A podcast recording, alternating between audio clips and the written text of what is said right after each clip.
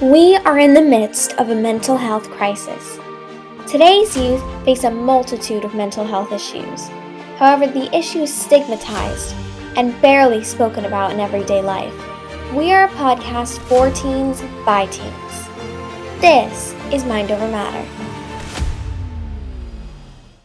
Listeners, and welcome back to Mind Over Matter. I'm Olivia Fanters, a sophomore at Weehawken High School, and I'm also the podcast producer. On today's episode, we have a special guest. She is a mental health advocate and has experience as the NJ chapter chair for the American Foundation for Suicide Prevention. She's also a creator and part of the NJ Youth Suicide Prevention Advisory Council. Please welcome Wendy Sefcik. Welcome, Wendy. Thank you for taking the time to meet with us today. Thanks so much for having me. I'm really grateful for the opportunity. It's a very important topic, and I'm so glad that your group has um, chosen to highlight it. Well, we're very, very excited for the interview today. So, first off, in case I missed anything, can you please introduce yourself and tell us a little bit about what you do? Well, you did a great job introducing me, actually. I, I do wear um, a few hats. As you mentioned, um, my name is Wendy Sefcik, and I am first and foremost a mother and wife. Um, a mother of three boys, and I have a wonderful husband. Uh, but I also am the chair of the New Jersey chapter of the American Foundation for Suicide Prevention, and currently serving as chair for the New Jersey Youth Suicide Prevention um, Advisory Council, which has stakeholders from all across the state that that join the council and you have to be appointed to that council. I'm also a proud board member for the mental health association of monmouth county and um, i think it's important that we try to bring all of these stakeholders together which is why i wear so many hats. I'm a trainer for teen mental health first aid which is a wonderful program that we bring to youth in schools um, a, a, among some other things but i think that's a, a pretty good introduction well, you obviously have a lot of experience. Um, but what I'm wondering is how did you uh, start working in mental health and what inspired you to take that path? It's a great question, and it really is um, a passion of mine. And unfortunately, I got into this work um, because I lost my 16 year old son, TJ, to suicide 11 years ago. And prior to that, I have to tell you that I worried about a lot of things and you know took care of so much with my with my children. But one thing i never really spent a lot of a, a lot of time with was thinking about mental health. Um, and i i have to say that after we lost tj in such a horrific way we were as you can imagine stunned shocked devastated. And one of the ways that i used for coping was to try to figure out how this could have happened to my family. And I was really shocked to find how many kids that we lose to suicide. In fact, it's the second leading cause of death for our youth. And um, I realized that mental health is really important. In fact, one in four people will struggle with a mental health issue at in any given year. So as I started peeling back those layers, I knew that I had to do something. Um, I had to make a difference to make sure that other uh, youth did not die by suicide, that other families were aware, um, and that everyone started to understand how important it is to take care of our mental health. As, as much as we take care of our physical health, we have to have them on the same page. So that's how I got involved in the work, and it has really, it, it's it's really a passion of mine. Um, so it's actually not even work. Well, that is truly inspiring. It's so incredible that after your loss, you work to help those that are currently struggling with uh, what your son struggled with as well. Um, so, from your experience, how do you think that students like myself and others on the Mind Over Matter team can make a difference when it comes to talking about mental health? I think that you can make a huge difference. I, I want to share with you a little bit about my son, TJ. Uh, TJ was a sophomore when he died, and he was really uh, the kid that always had a huge smile. He loved to make everybody laugh. He was the friend that everybody else went to with their problems. Um, he was always there to support them. He was an, uh, a, a, standout athlete. He was an honors student.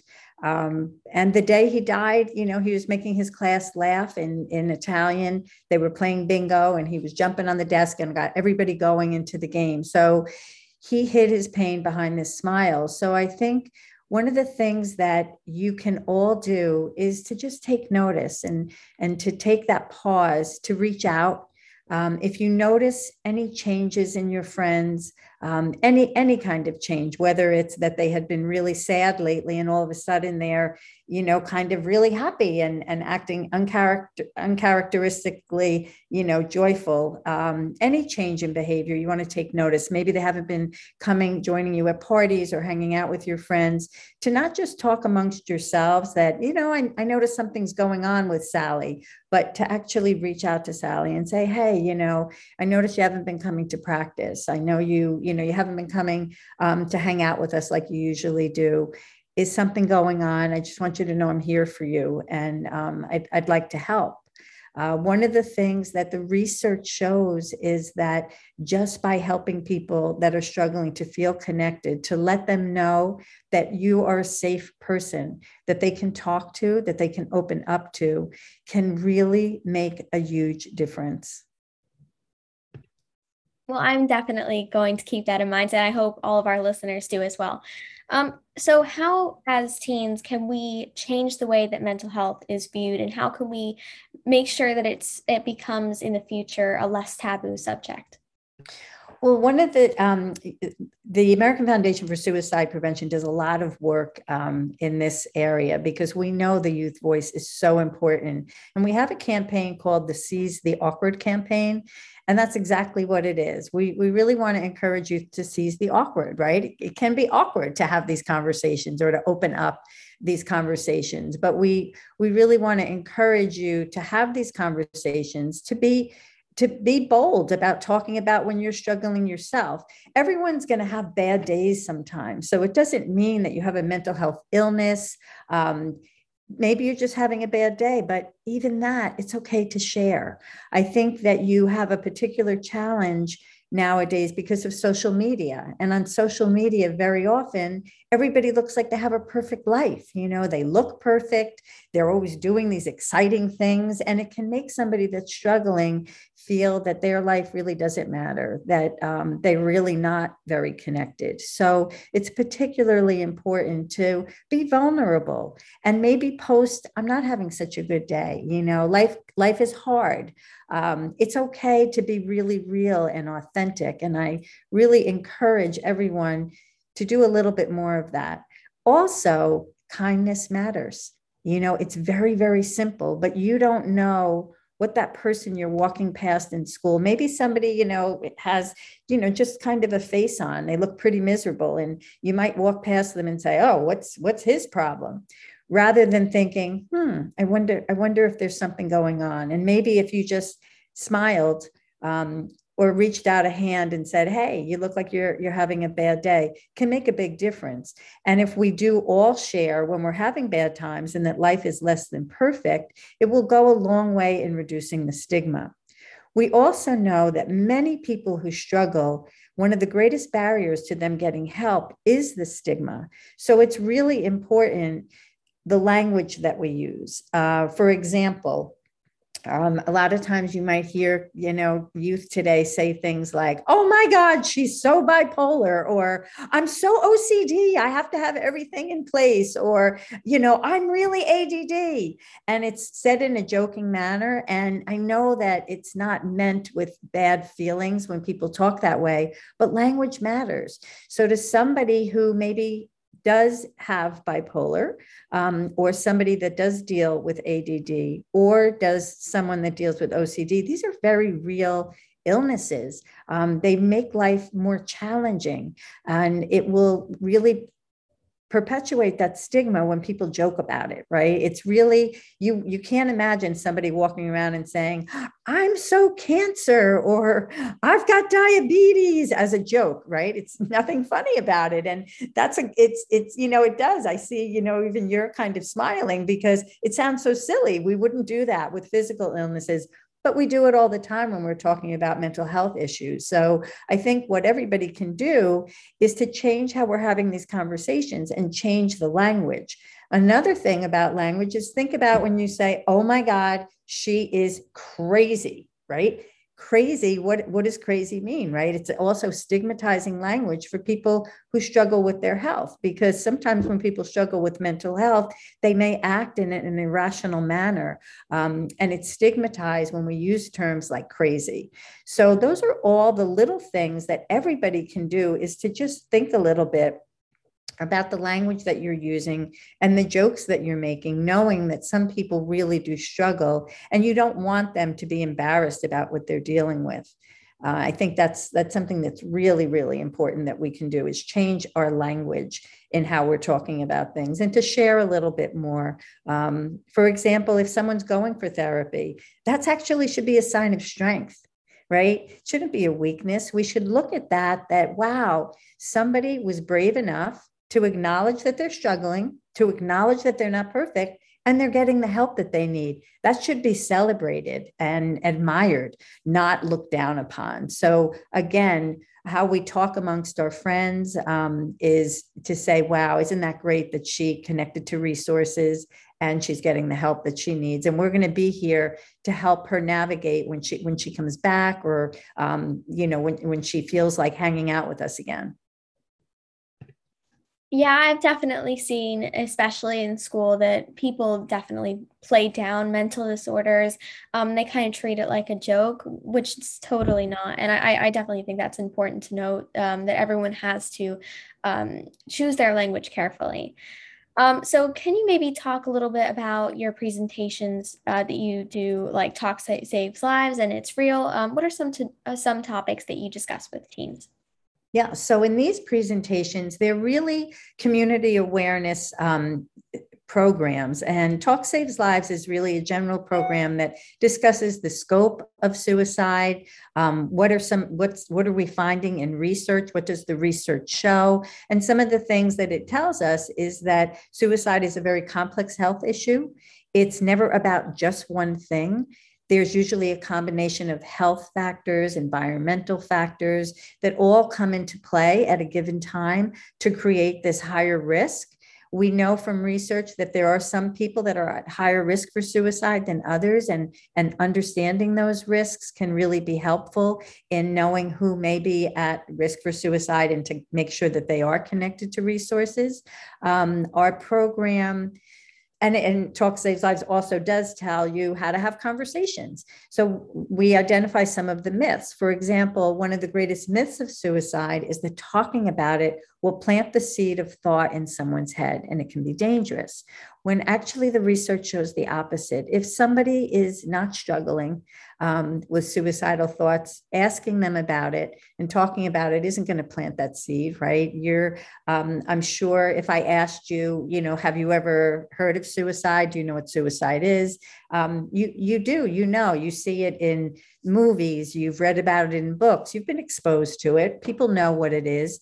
But for people who are struggling, when you do have open, honest conversations with them about it and ask them directly, you know, it seems like you're really struggling. You seem to be in a bad place. Sometimes when people are feeling like that, they think of suicide. Have you ever thought of suicide?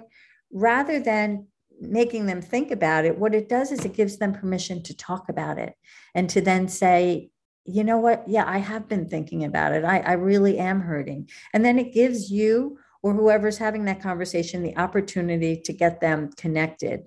I always want to say when I'm talking to youth groups like yours that what's really important is while it, it we all want to be good friends and we all want to keep confidences, when it's a life or death situation, like somebody talking about suicide, we really need to break that confidence. We need to know that it's too much for any one person to handle. And we need to turn it over to a trusted adult. So I always encourage youth to identify who that trusted adult might be in your life. Try to think of three. Um, we'd love it to be your parents. We'd love you to be in that kind of a situation where you can go to your parents with anything. But we also know that very often teens, it's a time of pulling away and they may not feel that they can have that conversation with their parents. But you also have teachers um, counselors, there are coaches, um, maybe the drama teacher, maybe you know somebody that works in the cafeteria or the custodian, maybe the bus driver is somebody that you feel really connected with, maybe your friends' parents, an aunt, an older cousin, somebody. So identify some trusted adults within your circle and know that if a friend of yours is struggling, you want to get them connected to a trusted adult. So you want to be able to lean on whoever that trusted adult is, and you want to help them get connected to who they consider the trusted adults, because these are big topics that we're talking about. And while they're important to talk about, we want to do it safely. And those are some of the topics that we cover in not only Talk Saves Lives, but It's Real Teens and Mental Health. So we really cover what are some of the mental health issues that impact teens like depression and anxiety among others but those are you know two of the most common? Um, we also talk about self-care which is a really important topic. We all need to practice self-care and to figure out what that means. Self care is different for everyone. Um, you might hear a lot of times people say, just take a deep breath. And actually, breathing is scientifically proven to be a great form of self care and a great positive coping mechanism. If you're feeling anxious or something's really getting to you, if you can take that step back and take a deep breath, but for some people, that doesn't work. For other people, maybe going for a run or going for a walk out in nature, um, maybe just curling up with a good book or watching, you know, a funny movie on Netflix. That might be your form of self care. So what that's what we cover in it's real teens and mental health we talk about different ways that you can practice self-care and how important that is to your mental health we also highlight that when we talk about mental health everybody has mental health, right? And sometimes it's sometimes you struggle with your mental health. It doesn't mean you have a mental illness, um, but it means that you're struggling at a particular time. And you can think of it as a spectrum, right? Sometimes you're going to be fantastic, right? You're just feel you can't be feeling any better. And maybe the next day you're feeling a little down and out. Um, and then the next day you're feeling really good again. And then the next day you're feeling really bad and that those feelings start to kind of stay with you and they um, they stay with you for a period of time a week two weeks maybe into a month and that's when you know that maybe you're heading into a real struggle where you really need to get connected to help so those are the types of things that we talk about in um, it's real teens and mental health because just like the title says it's real. You know we we all face struggles in our life and our mental health is something that that is with us every single day just like our physical health is right? Our physical health is going to be really good one day and maybe not so good the next day. And we have one body. I don't know anybody whose head is disconnected from their body right? So our mental health is is just as important as our physical health and we need to start viewing it that way we definitely speak a lot about those topics on our podcast as well. So I, I definitely think that um, a lot of the Mind Over Matter team definitely connects with that and a lot of our listeners as well. Um, so thank you so much, Wendy, for joining us today, and we really appreciate it. Um, also, thank you to our listeners for tuning in, and remember to check back next week for a new episode. Bye. Bye bye.